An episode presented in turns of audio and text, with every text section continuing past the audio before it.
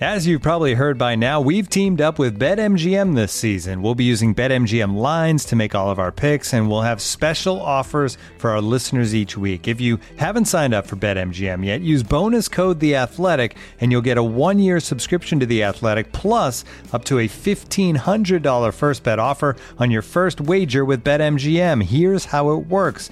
Download the BetMGM app and sign up using bonus code The Athletic. Make your first deposit of at least $10. Place your first bet on any game and claim your voucher for a one year subscription to The Athletic. See BetMGM.com for terms. U.S. promotional offers not available in D.C., Mississippi, New York, Nevada, Ontario, or Puerto Rico. Gambling problem? Call 1-800-GAMBLER. Available in the U.S. Call 877-8-HOPE-NY or text HOPE-NY 467-369 in New York. Call 1-800-NEXT-STEP in Arizona. 1-800-327-5050 in Massachusetts. 1-800-BETS-OFF in Iowa. 1-800-270-7117 for confidential help in Michigan. 1-800-981-0023 in Puerto Rico. First bet offer for new customers only in partnership with Kansas Crossing Casino and Hotel. Don't forget, if you haven't signed up for BetMGM yet, use bonus code The Athletic, and you'll get a one-year subscription to The Athletic, plus up to a fifteen hundred dollar first bet offer on your first wager.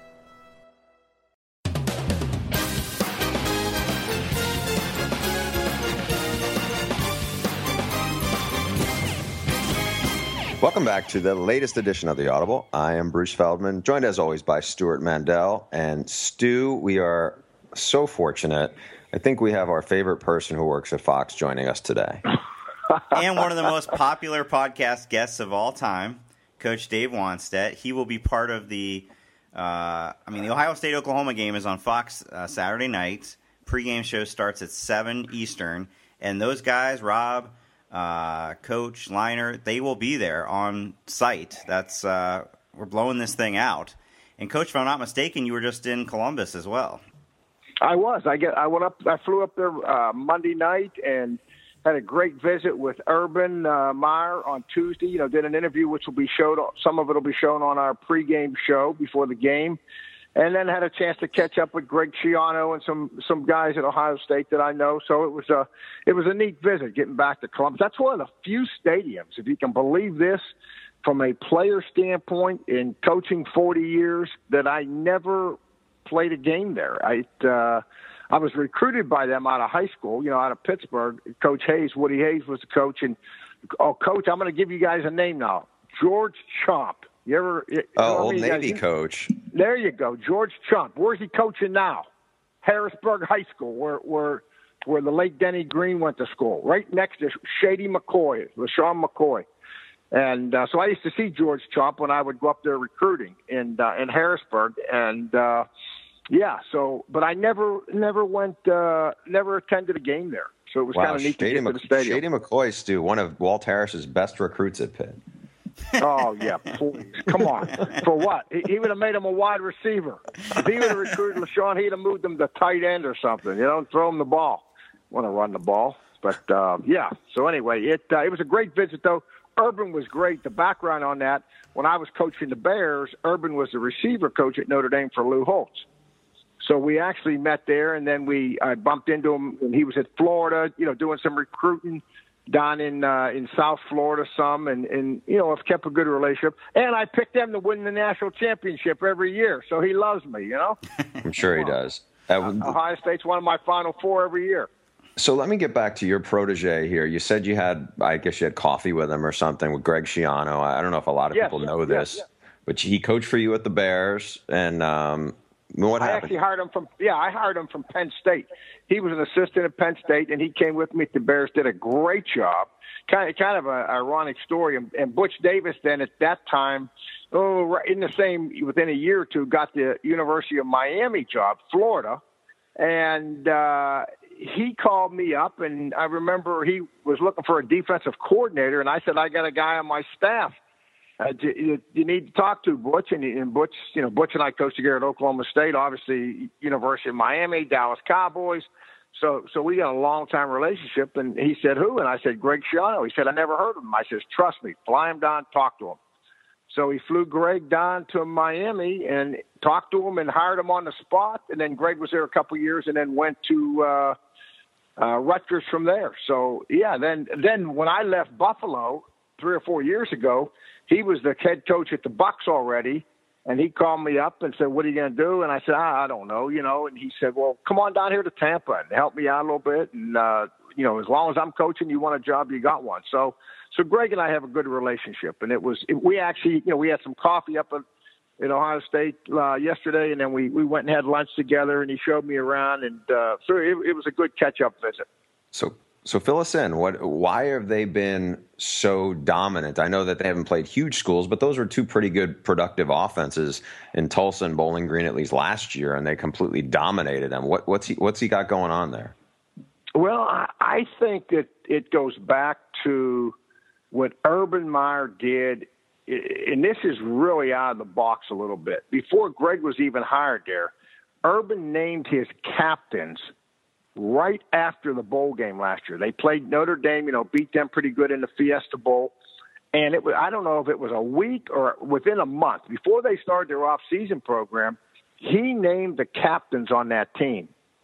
So I'm going to give some credit to Urban Meyer that he was way out in front of this whole thing. He knew that he was going to have the, you know, he's the youngest, has the youngest football team in in the country, three starters returning on offense and defense. That's it if you can believe that. And so I think he started this whole plan of younger players, and I asked him about that in the interview, you know, and and and he talked about it without getting into it too much of of uh, how he tweaked some things starting back in February. You know, every everybody thinks, and this used to crack me up, that as coaches. That the first time that we even think about football is the week of the opening game in September you know, it starts really the day after your your last game is over. You're starting on the next season, and it's you know the off season program, and and he talked about some things that they did with their strength coach, and so everything I think was building up to set the mindset that you know he knew he had the athletic talent, but he was doing everything to develop these kids and mature these kids physically and mentally as fast as he could before he got to training camp. So I'm gonna, and that's kind of what Greg said. He said, you know what, boy, you, you wouldn't think that uh, uh, these guys. I mean, uh, they've got some talent, but but they press them to get the most out of them, and and nobody has developed players, in my opinion. And you guys know this. I mean, hey, I went through this recruiting stuff for you know a bunch of years, and whether you're there's not much difference between the first rated class and the tenth rated class. If you're getting top ten talent, it's it's very there's a fine line between. Well, nobody puts out players and nobody develops them like Urban Meyer does for the next level. So I think that you know when I'm talking to Schiano, he he said if I didn't know that these guys weren't three year starters, you wouldn't know it because they're smart, they're mentally tough, you know they're they're willing to work and they have talent. So I think it's a combination of all those. But you know I, I would go back to boy, yeah, I, I would be scared that. I mean, if you go on, look what happened to J.T. Barrett a year ago, guys. What was it, June, when he had that DUI or whatever it was? You know, two years last year. So I mean, there's a lot of things that can happen with college kids uh, from January until that opening game that could, if it blows up in your face, come back and embarrass the university, embarrass the football team, and embarrass your head coach. So Urban really stepped up to the plate when he when he named his captains that early. I thought. I believe Barrett was during the season last year, but they have had a couple. Oh, was okay. Yeah, okay, couple, yeah, okay. They've had a couple incidents in the off season, but not not not as much as as some other programs out there. Uh, sure. Looking at that Ohio State defense, these guys that you you said, like you said, these guys were not two three year starters. What stands out to me so far, their secondary uh, Malik Hooker is the safety, uh, Lattimore, the cornerback. I mean, these guys have. Hooker's already got three interceptions. Um, Lattimore, I believe, had two in the game the other day. They've scored three defensive touchdowns. But uh, obviously, Oklahoma's a big step up in competition. What do you expect to see when these guys go up against Baker Mayfield, Perine, Mixon, and, and all those guys at Oklahoma? Well, that's what's interesting because when I was talking with with Greg Schiano, you know, yesterday, he he made the comment. He said, "Do you realize that they ran the ball 12 times against Houston? It was the least amount of runs I think he said an Oklahoma team had since 2009 or 2008." And he and I said, "Yeah," and I says, and he said, "Yeah," and we both know what last year, and, and this was my comment at the beginning year with Bobby Stoops. I hope he doesn't have amnesia going into this season of what happened last year early. And the same darn thing happened. They went into it and they were going to throw the ball, and it was after the Texas loss that his statement was we, we I mean they were full pads all week. They were they were live contact and he said it was his words were it was training camp mentality. And then they came out after Texas and started running the ball and they simplified their defense and all of a sudden you know they started started winning games. So I'm going to bet and and it's and, and I think Ohio State is thinking the same way that you know what that they're going to come out and and they're going to put that ball in Mixon's hands and Perine's hands and they're going to try to establish the running game. I mean that's you know common sense would would tell you that you know so we'll see what happens though. I mean everybody you know, most as Bill Parcells told me a long time ago when I was going to hire my first offensive coordinator. He said, "Let me tell you something, Dave. You interview all these offensive coordinators. Everyone in the interview is going to tell you they believe in running the ball. Very few of them really do. Very few." He says they want to throw that football and put numbers up there. So you better be, you know, better be, better be careful. So uh, and so I think that's a little bit what's going on in Oklahoma. To be honest with you. Yeah, look, it's Lincoln Riley's the offensive coordinator. It is in his pedigree as a air raid guy, as a Mike Leach disciple, and as much as he he'll say he's you know he's changed the offense, and these are the two best running backs that have ever played in this system, in Perine and Mixon. But there's clearly you know some challenges there of of what they want to do and who they are and what their identity so, is. So what you're saying, Bruce, is he'd have a tough time in an interview with Bill Parcells? Is that what you're saying? it would be a, yeah, it would be a challenge. But you know, Lincoln's a sharp guy. Oh, I think it. he knows where his bread is buttered there and what Bob right. Stoops wants to do. Um, sure. So, uh, Coach uh, Schiano is a secondary guy for you, and that's been Yes. one of his focuses. I'm curious, did he talk to you about how much, how good the personnel is at what he inherited at Ohio State compared to when he was at Miami? He had, you know, it was he was there with Butch right before they put together, you know, arguably the most talented team in the history of the sport.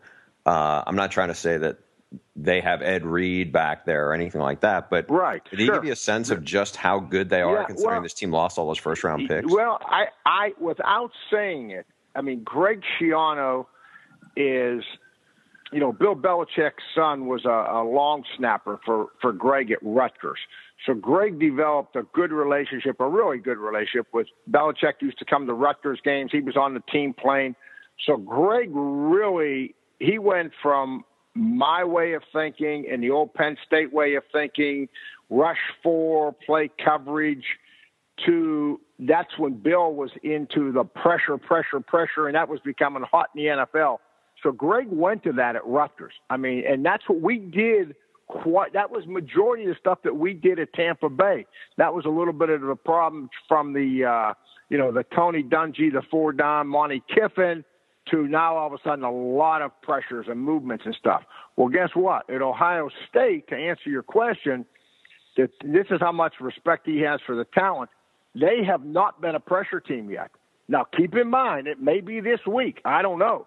You know, what I mean, but he he loves to pressure people and bring backers and bring safeties and bring corners. But they're not doing it. They're doing it. They're, the first two weeks, they've really just lined up and played with four down every once in a while, a little pressure. So I, I guess you know, without saying, boy, they're talented uh, enough to do it without blitzing. So far, they have. They haven't obviously given up a touchdown. So on defense, so you know they're they're getting it done by by being safe on the back end. They've been able to double receivers. They've been able to roll up on receivers, and that's what helped that secondary too. As long as you're getting rush up front, which they're getting now, that secondary is going to make a lot of plays. So you're a Big Ten network guy. We want to shift over for a second to another uh, big game this week, and that's Michigan State Notre Dame.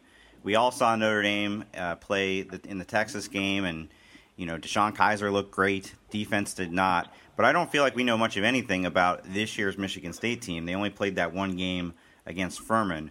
Uh, what do you expect yeah, to see from them? and, and, and you know what, Stu? They didn't play good. I I, I, want to be correct on this. I think they had 13, nine or thirteen penalties in the game. Uh, you know, that's not a Mark Dantonio is going to play a clean game. Last year they ended up plus 14 in turnover margin for the year.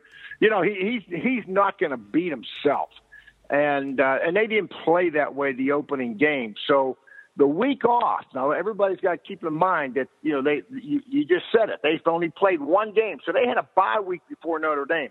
Is that good? Is that bad? I mean, I've had teams where we've boy, we've used that bye week and we've we really cleaned some things up. We got a few guys back healthy. And then I've, I've we've had the bye week where guys came out flat, and and that's the concern that I have about this game. And I'll tell you what, I think Notre Dame might be a better team than what people might than it's perceived because of that opening day. But and here's my big but. Now I still think Oklahoma's the top team in the Big 12, but do not underestimate the athletic talent that Texas has. You know what I mean? Texas might be a better football team than anybody's given them credit for. And and they lined up and, and they lined up against Texas and boy, I mean you saw the explosiveness that Notre Dame has. So my point is this that I think Michigan State would like to be physical with them, would like to run the ball on them. You know, they've got a new quarterback, but they're going to have to find a way, I think, personally, to start fast and, and score some points because Notre Dame is explosive, guys. And in all, and, and if they jump up on Michigan State, you know, and get a lead on them in South Bend, the game is at Notre Dame. It's going to be tough slating for, for I think Michigan State with a new quarterback and doing something that they don't want to do, which is throw the ball. Just a little uh, update on that. So Torii Hunter Jr., that is Notre Dame's best receiver, who is the one who took the big hit in the Texas game. He has said he has cleared all the concussion tests and that he's pretty okay. confident he's going to play for Michigan State. That's good news. I, I mean, I think DeShone Kizer being named the starter is a, is a, really good thing for Notre Dame. I thought he looked terrific. Uh, having said all that, Coach, you know, I know how, how confident you are in the toughness eh, of this Michigan State program. I mean, right? Did it's not like Texas has a great offensive line. And now, granted, Michigan State has to replace, you know, the Jack Allen, Jack Conklin, who are two terrific linemen. But what would this, you know, what would this say for you if um, they can't run the ball against Notre Dame after what that was? I mean, is that a warning sign about where this Michigan State team is going to be this year? Yes, I, I think it definitely would be, because if they cannot run the ball Mark Dantonio is completely out of his comfort zone. He, he truly is. I mean, and that's not what he's. And, and I've I competed against Mark when he was at the head coach at Cincinnati, and I was at Pitt, and nothing's changed. That's why he's good. You know, he he he's he does what Saban does, and he does what Belichick does. I mean, you know what you get with Mark Dantonio every year and uh, you know, I, I I think the world of the guy. I mean, I, I you know, and he's now the one thing. Be alert for this, guys. Early on, the last two, you look at the number of big games that Mark Dantonio has won, and and the majority of them. And I did research. I don't have it in front of me right now, but there were like four of the six biggest games that he's ever won. Special teams were a part of it. He had a fake field goal. He runs a fake punt. He'll kick an onside kick. So I'm if I'm Mark, I'm going into this game, and don't be surprised if you don't see something unusual, maybe early to give his team a spark coming from the special teams angle. So obviously, you know Oklahoma, Ohio State is your focus, but there's a lot of other big games this week, from Florida State, Louisville to Oregon, Nebraska. Um, what what other game out there maybe intrigues you the most? Hey, you know what I just thought of, and we no one, maybe I'm the only one cares about this game. How about Pitt last week beating Penn State, and now you know who Pitt plays this week? They go on the road to Stillwater, Oklahoma, and play Mike Gundy. And the only reason I say this is it was an emotional game for Pitt. You know, they Pitt last week brought Tony Dorsett, Johnny Majors, the national championship team was on the sideline. I mean, it was a big game for Pat Narduzzi and Pitt, and they and they beat Penn State. Now, but here's here's what I think makes this game intriguing. All week long, and I talked to somebody last night from Oklahoma State. They were not one of their coaches, but somebody that's close to the program, and they made the comment that they will not let the last play against Central Michigan die. So you know, what intrigues me about this game is how is Mike Gundy? Has he been able to get over it? If his players been able to get over it, you know, it, it's an interesting game to, to kind of keep an eye on. I think. Uh, you know, everyone's talking about Louisville. You know, they've got the Heisman Trophy winner. Uh, Florida State's a national championship contender. Both teams have played great. They face off this week, and there's very similar explosiveness, I think, with both offenses. Um, it, will be interesting. You know, you don't, uh, you, you never underestimate Bob Petrino at Louisville. I mean, I would start by saying that. I think the guy does a great job. But I, uh, I think that Dalvin Cook from Florida State, and I know you love him, Stu. I, I do too. I think the guy's a great player. I don't think we've seen the best of Dalvin Cook yet, and this could be the week that he that he takes over the game. Coach, who'd you pick to win the national title again? I forgot. I picked LSU. Who okay. they, they're not, now they don't even know who's going to play quarterback. Les Miles. Are you kidding me? I can't, guys. I, I I laid. This is how sick it is. I laid awake after they lost to Wisconsin. If they when they crossed the 50 yard line and all they needed was a field goal to win the game, I would have called a timeout and I would have told my offensive coordinator, take the quarterback. I don't care if he if he stands next to you on the sidelines. Put him at wide receiver. Put him anywhere. But one guy is going to touch the ball the rest of the game. When you got Leonard Fournette, a first round draft pick in the backfield, and you throw the ball and you beat, uh, don't get me started. But yes, that's who I picked, Bruce. Thanks for bringing it up. You just ruined my lunch. Well, here's my question. So, what do you do as a head coach? Like, how? I mean, I know you were a defensive guy. Les was an offensive line, and you were both offensive linemen, but Les came up on the offensive side of the ball as a coach. You were on the defensive side.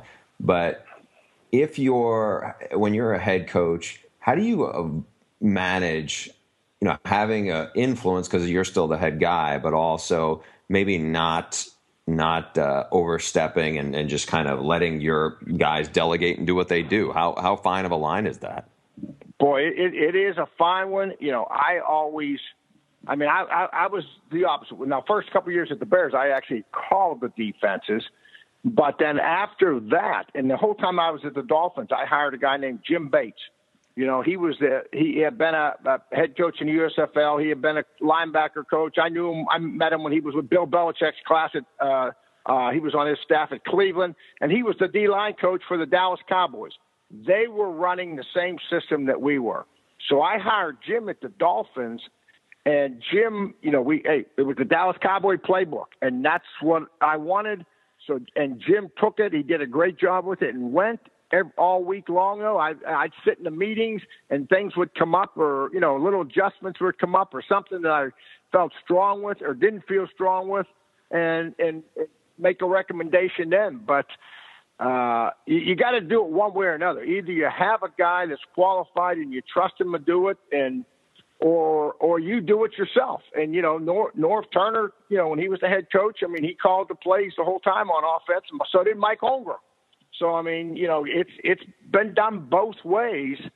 Uh, what I don't like about LSU is even last year, you know, Cam Cameron was a head coach. He was a coordinator in the league. He's coaching the NFL.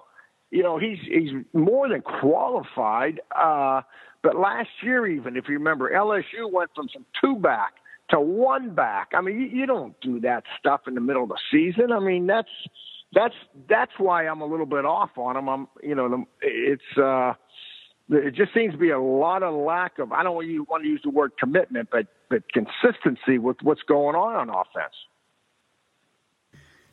Man, if you had that many concerns, I'm surprised you picked LSU in the first place. Yeah, so am I. So am I. Thank you. yeah, well, I did that. I did the same thing. I uh, put them in the playoff despite my own uh, better instincts. Well, I'll tell you why I did it, Stu. You know, they got Alabama at home. They got eight returning starters on offense. They got eight on defense.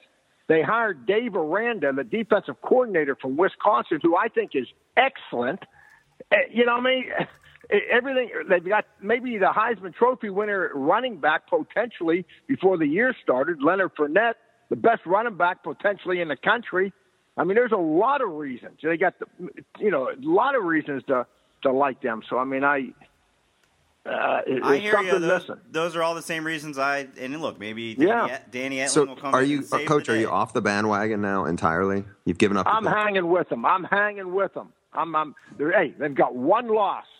You know, we all know the story. I mean, you know, a couple of years ago, Ohio State got beat by Virginia Tech and won the national championship. Last year, Alabama loses to help me out here. Who did they get beat by early? Uh, Ole Miss. Ole Miss. Ole, they, lo- they lose to Ole Miss, and they come back and win a national championship. So, hey, it's early in the year, so I'm I'm still on LSU, and I'm I'm still I'm still hanging with them.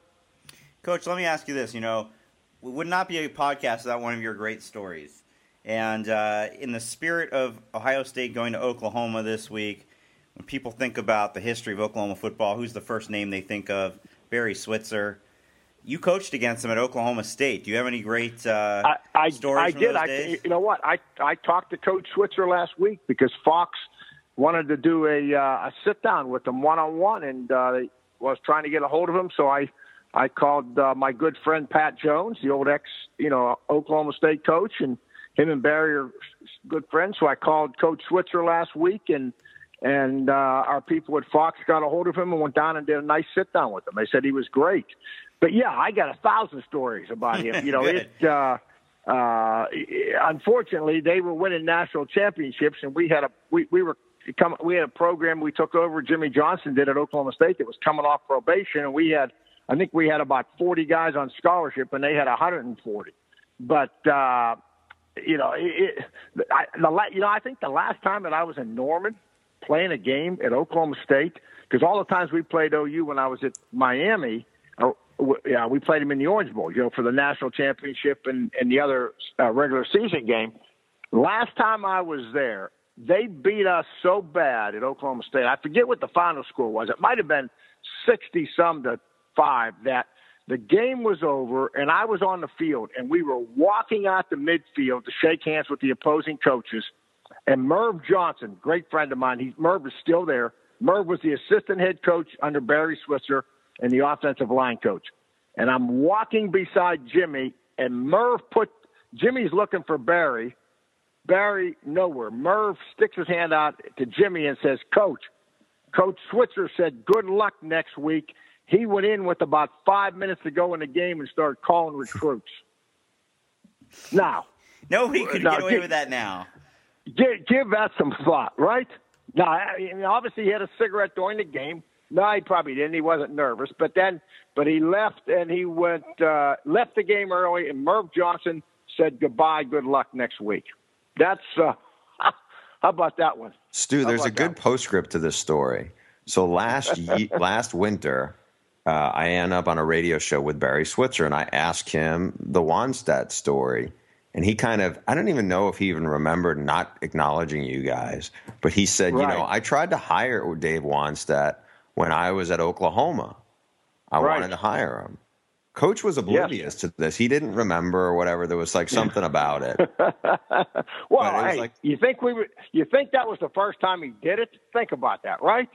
I mean, he that well, he was notorious for that, and, and to me, probably the best recruiting head, recruiter head coach ever is Barry Switzer. I mean, the guy was unbelievable, and he. uh but we probably it probably wasn't the first time he did it. Now he was notoriously known for at halftime the team would go in and they'd be you know whooping on somebody, and he would spend the entire halftime in his office with his recruiting coordinator, and they would be calling the top players around the country, and he would say, "This is Coach Switzer. Hey, it's halftime, and we're playing uh, you know whoever." Missouri, and uh, just wanted to check on you and let you know what I'm thinking about you. And then he'd go out, they'd say two minute warning, he'd call the team up and say, Let's go, let's go finish this thing and head out to the game. Yes. Oh yeah. So uh he, he he didn't miss a beat. Did not miss a beat. Can you imagine the No, he- controversy now? Uh, you know, every game's on TV. Twitter notices everything. If the head coach, and especially one as prominent as him, didn't come out to shake the uh, losing coach's hand after the game. How about the how about the cigarettes on the sideline? Remember Barry used to hunch down there, and he and the assistant would bring him over, and he'd fire up the cigarette. Remember that? You know, he and he'd have, he'd have a cigarette during the game, and uh, uh, oh yeah, it, it, he was the best. I love the guy. I mean, he he, he truly uh, uh, he was great. Oh, I'll give you a great story. Tony Wise, okay.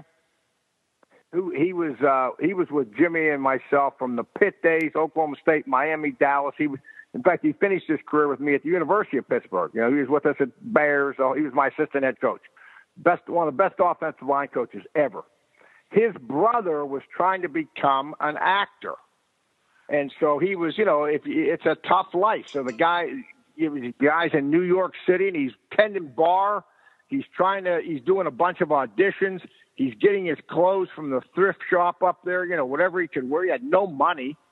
And so he was wearing a shirt that he had gotten, and it said Barn. His name was Peter, Peter Wise. And the shirt that he was wearing, that he had gotten it from like a, a thrift store, it said Barney on it. Okay. And it was just, you know, Barney was, it was a moving company. And so, so we're at the Orange Bowl, and we are in the Fontainebleau. Okay. We had some function down there and so we are leaving, and uh, here comes the Oklahoma crew, and here comes the Miami crew. Now we're all at the University of Miami, Orange Bowl. And so we stop both staffs. Hey, how you doing, Barry, Merv? You know, blah blah blah, back and forth, back and forth. And uh, and Tony says, "Hey, this is my brother Pete."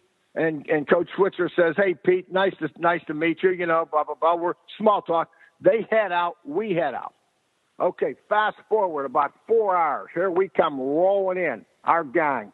You know, the, the Miami Mafia, as they called us. You know, here we come, about five or six of us. Here comes the OU crew, Barry leading them. We meet again in the lobby, small talk. Where you going?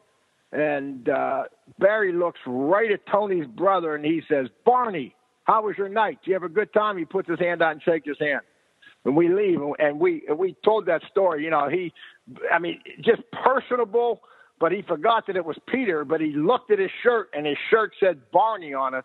So he says barney how was your night? Did you have a good time? And pete and tony wise's brother says oh coach i had a great time. I love florida. You know all those deals. Oh yeah. Oh he was the best he was the best. One day we are going to just do a whole podcast of just the Dave Wannstedt story hour. forget the analysis of the games. Forget you know every other segment of our podcast. We could just do this. What do you think, Bruce? Yeah, I think I think we're miss Fox is missing an opportunity here. nope. You know what? This this is great, and I enjoy going on with you guys. We will do it uh, whenever, whenever, uh, whenever I'm wanted. Give me a call, and uh, we'll do it. And uh, wow, I don't know. Well, I see you guys this week, or you guys are scattered. Where are you at? L.A. or where are you guys going? This I'll week? see you. I'll be uh, I'll be in Norman with you. oh, I am holding down the fort back in L.A., Coach. Okay, you're. Oh, oh that's somebody right. has to do the halftime and pregame of the right. TCU Iowa State you'll game. Be do, yeah, you'll be doing some. You'll be doing all the halftime stuff with Mike Hill. That's right. I forgot. All right, guys. We look Pleasure forward to seeing always. your yeah to seeing you guys you on the show the interview with Urban. Yeah, perfect. And uh, I'll see you, Stewie, and uh, and Norman and Bruce. Probably catch up with you here next week. Okay. Sounds good, Great. Coach. Thank Thank, you. you. Okay. Bye bye. All right, Bruce, we'll get back to the podcast in a second, but first, we've got two sponsors for the Audible this week. The first is SeatGeek. SeatGeek is always the first place I go to look for tickets to a game or concert. I have the SeatGeek app on my phone, and everything about SeatGeek is designed to make life easier for sports and music fans. SeatGeek does all the price comparison for you by searching multiple ticket sites and ensuring you get the best possible deal. SeatGeek does all the work, and you save time and money and SeatGeek wants to help you get the most bang for your buck. That's why every ticket on SeatGeek is given a grade based on value. You'll immediately see any underpriced seats and be able to find the best deals that fit your budget. And of course, best of all, our listeners get a $20 rebate off their first SeatGeek purchase, which is perfect because I'm sure a lot of our listeners are buying tickets to their favorite uh, college football game. So, to do that, to get your $20 rebate on tickets, download, download the SeatGeek app Go to the settings tab and click add a promo code. Enter promo code Audible, and SeatGeek will send you $20 after you made your first ticket purchase. Download the SeatGeek app and enter promo code Audible today. Very nice, Stu. Very well done. It's your turn, and uh, we're you know we got a new one here. I know, Stu. I am thrilled about our new sponsor. It is Dollar Shave Club. They hooked us up with some product. And I got to tell you, so I'm one of these people who shave in the shower, do not normally use shaving cream. I just use the hot water and take my chances. Ouch. Um, but you know, so their their shave butter I thought worked very well, but also some of the other products uh, were terrific. Uh, yesterday we taped Joel Klatt's Breaking the Huddle show. Joel was in the best mood I've ever seen him. You know why? I figured it out. It's because I smelled so good. Everybody was in a good mood because it was just like a an ambiance that was that was in that office going on, and it was all due to Dollar Shave Club. So tell us how Dollar Shave Club works. Okay, so dollarshaveclub.com delivers amazing razors right to your door for a third of the price, and what the greedy uh, the third of the price what the greedy razor corporations charge. Just go to dollarshaveclub.com and pick a razor that works for you from their lineup of amazing blades. That's all there is to it. Get a first class shave with the quote executive blade. And when, you, and when you use it with their Dr. Carver's shave butter, which is what I did, the blade just gently glides for the smoothest shave ever. With Dollar Shave Club, you can look, smell, and shave like a million bucks without paying for it. And I can vouch for the smell. I think Joel Klatt is still in a good mood 24 hours later of after being around me and Matt Leinart. Wow, this is going to be interesting the next time I see you in person. Yeah. So here's the call to action. Here's your chance to see why there are over 3 million members who love Dollar Shave Club. Dollar Shave Club is so confident in the quality of all their products. Now you can get your first month of the club for free. All you do is have to pay for shipping. After that, just a few bucks a month. No long term commitment, no hidden fees. There's no reason not to do it. Get yours at dollarshaveclub.com slash audible. That's dollarshaveclub.com slash audible. How's that? Uh, you did a good job there. So you basically use our promo code on that one to get the first month free. Join the club. Uh, all right, we're going to get to some mailbag emails here. And, of course, these days, what would be an audible segment without a Rob Stone jingle? It's the mailbag from a computer, so not literally a bag, but just mail. I like that one. I do. It is very catchy. Uh, it just fits the internet. I think it's awesome. Very. I'm going to go out on a limb. I've never talked about this. I'm going to go out on a limb and guess that Rob that um, David Letterman is one of his influences. That felt very David Letterman esque. He has, you know, he has told us that too back in his sideline days that uh, that made a big impact. Actually, what am I saying? He said that on our podcast. That must yes, have been in my brain said. when I just said that. All right, um, this is from Mike McKenzie, guys. Curious your thoughts on this game. This is going to be huge. Wait, I should probably tell you what game he's talking about, and that is Miami at Appalachian State. Miami is the first Power 5 team ever to go to Boone, and the game sold out in under an hour. Can Appalachian State send the fans home happy? And also, why the hell would Miami agree to go to Boone? The latter is a great question. I think Miami is th- this is by far the toughest team they played.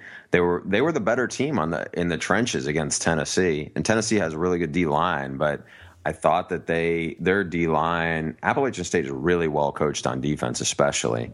Uh, they have they have a good offensive line as well. Miami is Miami's got a has had a ton of big plays on defense so far, but this is a big step up in class, and we're going to see how they respond to a road test. And it's not going to be an easy environment. Now, Stacy Searels, who's Miami's offensive line coach, he spent I think like six or seven years on the Appalachian State staff, so he knows what they're getting themselves into. Yeah, I don't. Uh, you know, before the season when we were doing our conference predictions, I penciled this one in as an L for Miami. Uh, I thought it would be the perfect kind of upset, but I wonder if because of what happened against Tennessee, uh, now there's no sneaking up, and Miami might take them more seriously. But end of day, it's still a good team, and we don't really know much of anything about Miami from the teams that they've um, that they've beaten up on so far. In terms of his, why are they doing it? It's a great question. Uh, I just looked it up. This home and home was just scheduled last November, so I have a feeling it was a situation where Miami, you know, had a last minute opening to fill, and this was about the best thing. You know, you're not going to be able to get uh, uh, Ohio State to come down for home and home on short notice. So you, that at that point, you have two choices. You could pay an Appalachian State or somebody a million something dollars to come play a game at, at your stadium that nobody goes to, or do the home and home. So that's what they're choosing to do. And uh, what, what's your call? What's your prediction? I think I think Miami's going to lose. I I think it's going to be close, but I think it's just a new environment. I, I, think Brad Kaaya will play well there, but I, I think people looking at it go, I mean, the, this team is very physical. They're really good on defense. Uh, you know, Miami had uh, their running backs have had big, big games, but they haven't seen, I think, the toughness yet in their first two opponents that they're going to see on this on the road. So I think Miami's going to going to get knocked off here. Are you sticking with your upset pick? I am, but now I feel like we jinxed it if we're both picking Appalachian State. But uh, no, I'm sticking with it. Um, we'll see. I mean we haven't yet uh, really seen the the three freshman linebackers against a, a, quality opponent for Miami. I'm talking about, and uh, you know, I think that defense is capable of really messing things up uh, for Miami's. All right, next qu- yeah. next question. I'm going to answer this one before you because I'm writing about it today. That's why I included it. Oh, see, you're you're so, so much. Why don't I just go ahead and tee you up? Hello, Stu and Bruce. Love the podcast. Before the season started, I thought Clemson had a great chance to win the college football playoff because of the talent they have returning on offense and because they have one of the best defensive coordinators in college football. Through two games, the offense has been very disappointing. Why do you guys think Clemson has struggled so much on off on offense this season? Thanks, Andy Davis. We did talk about this on the podcast the other day, so I was wasn't sure whether we wanted to go down that road again. But because you're you've been doing additional reporting, why don't you enlighten us? Yeah, so uh, as we're doing this, it's Wednesday. Dabo Swinney had commented on it this morning, explained we had 12 drop passes in two games. They had eight uh, last week, and when they barely beat Troy. And he said, "Well, that that's a problem. We're in a funk right now. It is a lack of focus and a lack of concentration." He also talked about how when you have that kind of drop passes. He said it affects everybody. It affects the right guard. It affects your defense. It affects you know, getting into a rhythm on both sides of the ball. He, but he did say, you know, it's going to get better. Now they're going to be out without Hunter Renfrow, who's one of their better receivers, but they have a such a deep receiving core. Uh, you know, Renfrow could be out for a month, but I I'm not. I know we talked about this with Coach Wannstedt. I am not getting off the Clemson bandwagon at this point. I, I still think they're going to get it sorted out there. My preseason pick to win it all, and I still believe it. You? Uh, I think they will. I, I, mean, I don't know. I'm not picking them to win at all. I, have been on the Florida State bandwagon from the beginning, but uh, I think that we talked about it the other day. I think that this is correctable. I don't think this is. It's certainly not because of some deficiency in talent or personnel. We know that well. Um, I think most of what you're talking about is correctable, but I'd like to see that get corrected very soon. Here, I don't. I don't know uh, how much longer you can continue to play like this and not have it um, catch up to you. So. Um, I think they who they play this week? A one double A team. Yeah, it's South Carolina State, I believe. Yeah, so we won't really get any answers yet, but um, the ACC season is coming soon enough. Hey, Bruce and Stewart. Stewart, he got Stewart, not Stu. That's very good. Uh, I know this is still a bit premature, but I feel like Charlie Strong has turned Texas around. And between his recruiting and the state of the rest of the Big 12, I feel like UT will be the class of the conference in the next few years. My question is, how do you feel like he stacks up against other elite coaches? If he went up against Saban or Urban Meyer with an equally talented team, how do you think Strong would fare? Thanks, Quincy. A bit premature, huh?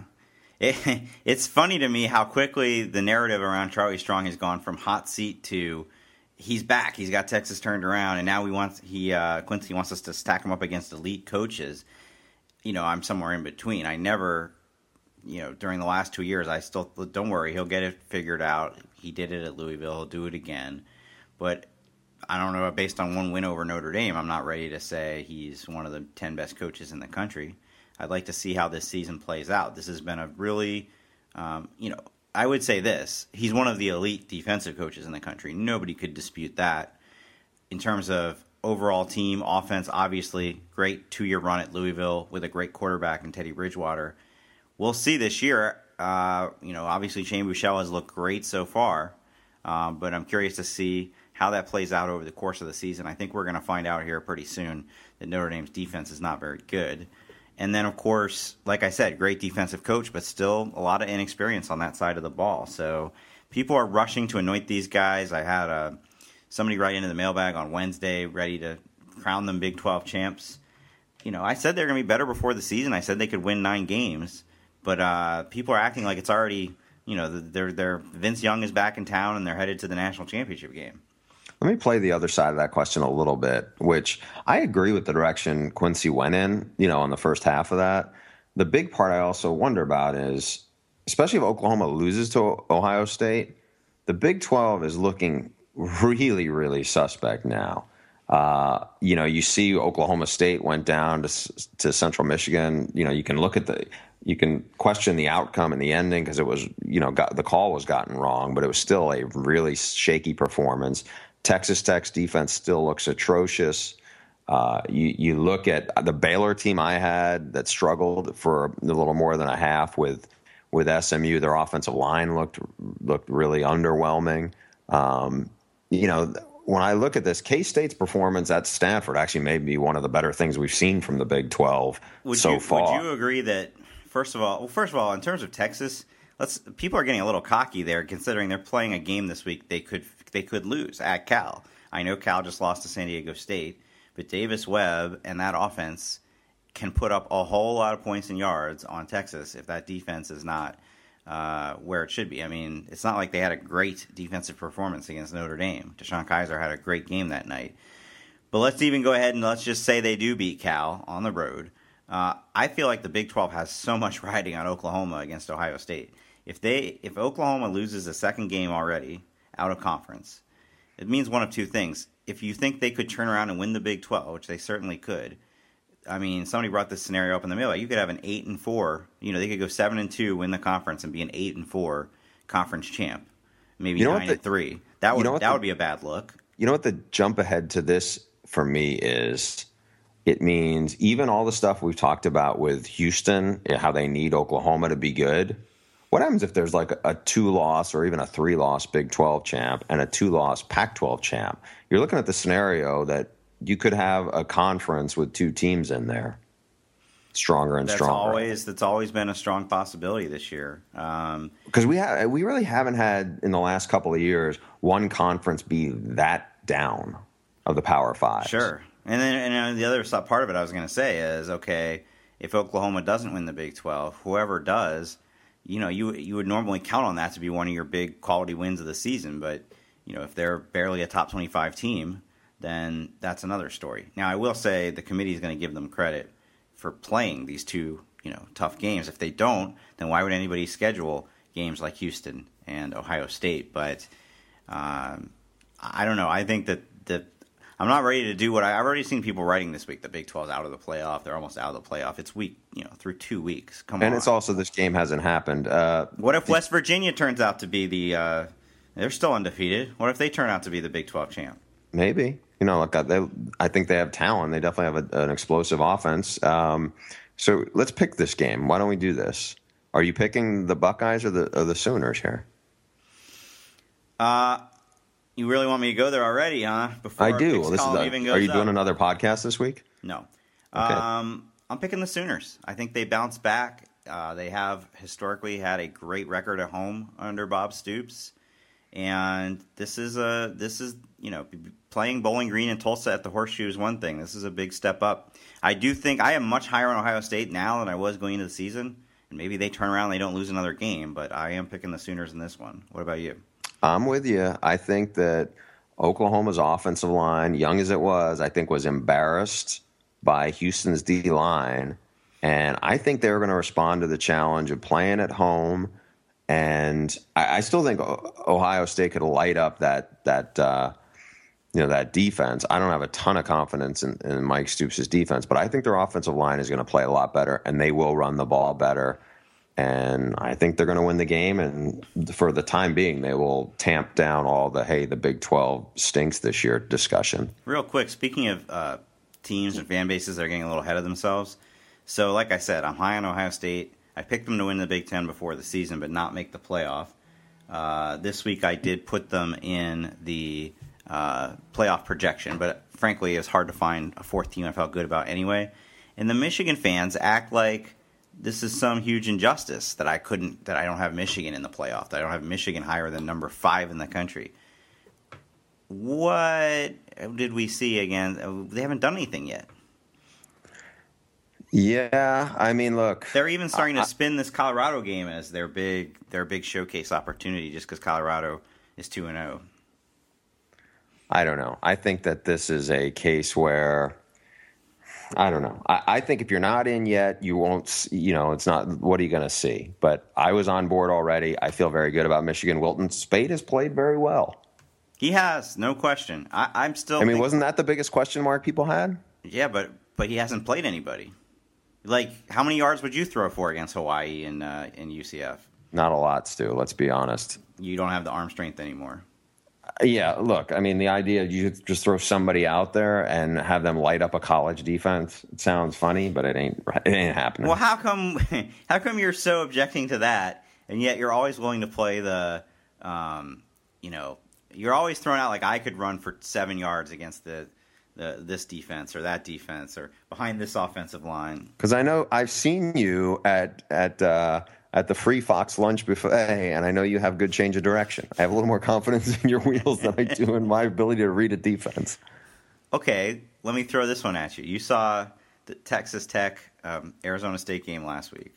You saw um, you saw uh, Kalen Ballage run for eight touchdowns. The last one almost looked like I mean, it looked almost as if Texas Tech's defense was throwing the game. He had, he had so much room to move. I saw a great was David Ubben who joked you know, there was the the guy who ran on the field against the uh, uh, which game was that? The Monday night game. The yeah, guy ran on the field and like it, did, not yeah. get tackled for what seemed like an eternity, and he made a joke that must be the Texas Tech defense. So my question to you is, if I gave you 15 carries, no, 20 carries against the Texas Tech defense, how many yards do you run for? Who's my offensive line? Um, whose do you want? I would I would probably take Alabama's. Thank you very much. Okay, yes, Alabama's offensive line against the Texas Tech defense. You get 20 carries. How many are you going for? I don't think I'm lasting 20 carries to be honest, Stu. Okay. I I think 5 carries. I don't know if I'm lasting 5 carries. I probably I better I don't know. Who's going to hit you that would make you that would make you not be able to last five carries? I don't. Th- I honestly don't think, for like all jokes aside, I honestly don't think people realize like. You know, Breiden Fehoko was a guy everybody wanted uh, at a coming out of high school. Ondre Pipkins played at Michigan, and you know you're you're still talking about some 310 pound guys who are pretty athletic. Okay, one carry, any play you want, you draw it up off tackle, draw whatever you want behind the Alabama offensive line against Texas Tech's horrendous rush defense. You think you can get seven?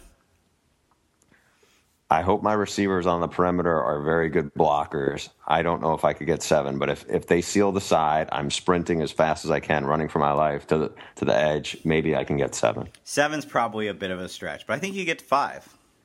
It, you know, it's what we're Cliff talking Kingsbury about. is never listening to this podcast again. What's that? Cliff Kingsbury will never listen to this podcast again if he ever did in the first place. It's more or less, you know, what's funny is his defensive coordinator, uh, David Gibbs, is the funniest person to talk to when it comes to those coach uh, TV crew because he is brutally honest. Now, I'm sure he would probably vomit on his desk right now if he heard uh, I said I could get to the edge and, and, and run through his defense. But um, if Cal if Cal played Texas Tech next week, would there be a single punt in the game? I don't think so. I really don't. I mean, I, you know, I I wrote the other day that I thought Donnel Pumphrey was going to run for 250 on Cal. And he exceeded that. And he exceeded it, you know. So last year, by the way, our colleague uh, Clay Travis, I remember had one of his friggin' blood bank guarantees bowl season where he said Texas Tech was going to cover against LSU. I had done three Texas Tech games.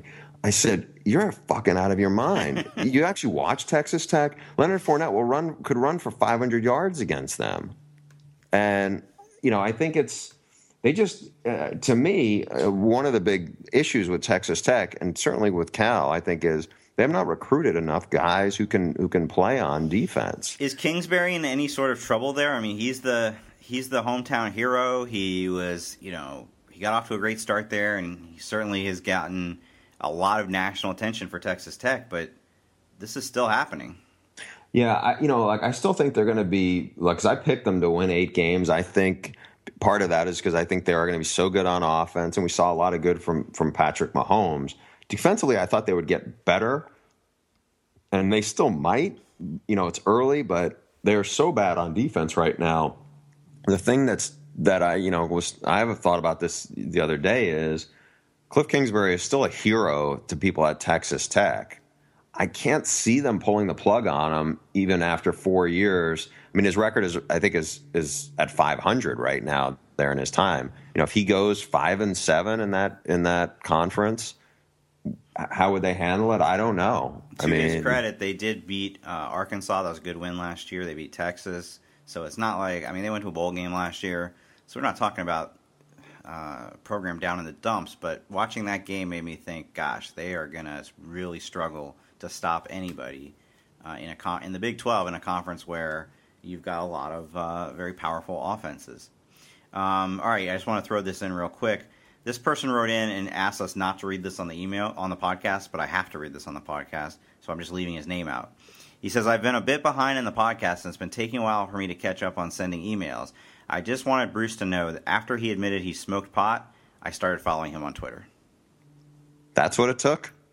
Yeah, and in fact, I should mention that the subject of his email was Bruce is now cool.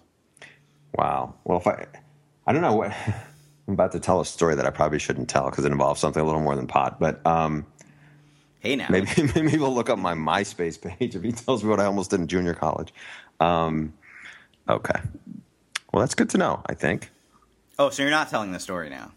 No, it's it's a really it's not a good story. It's like, I mean, You have to give us a hint of it was something worse than pot. What are we oh, it talking? was something significantly worse than pot. It was the kind of thing where I was like, ah, I don't know if I want to ro- go down this road at my at this stage of my life. and how long ago was this?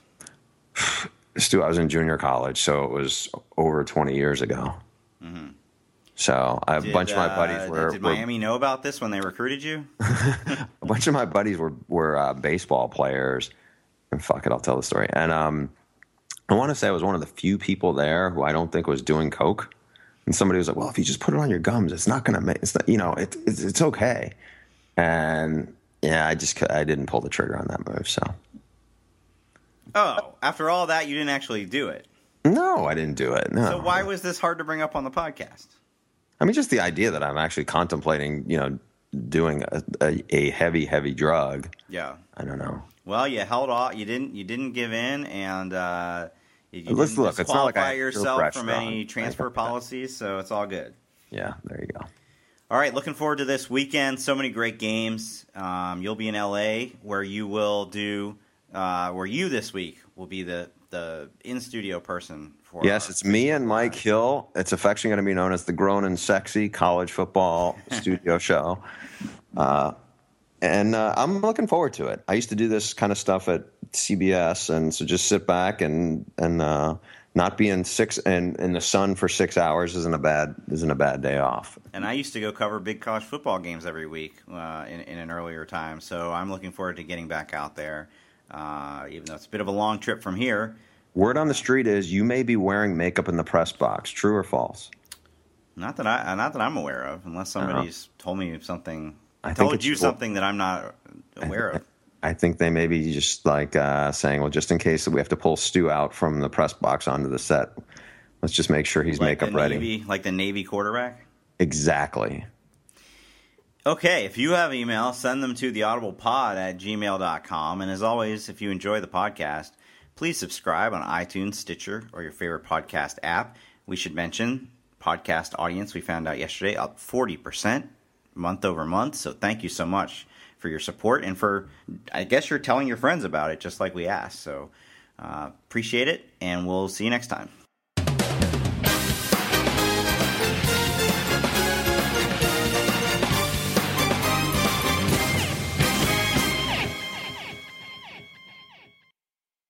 Looking for the best place to buy tickets for any of your favorite teams or sporting events? We've got the spot. Our partner, StubHub, has been the leading ticket marketplace in the world for over 20 years, providing a 100% guarantee with every order. From a worldwide selection of live events, the widest choice of tickets, and industry leading partnerships, StubHub has what you need to purchase with confidence. StubHub, an official partner of The Athletic.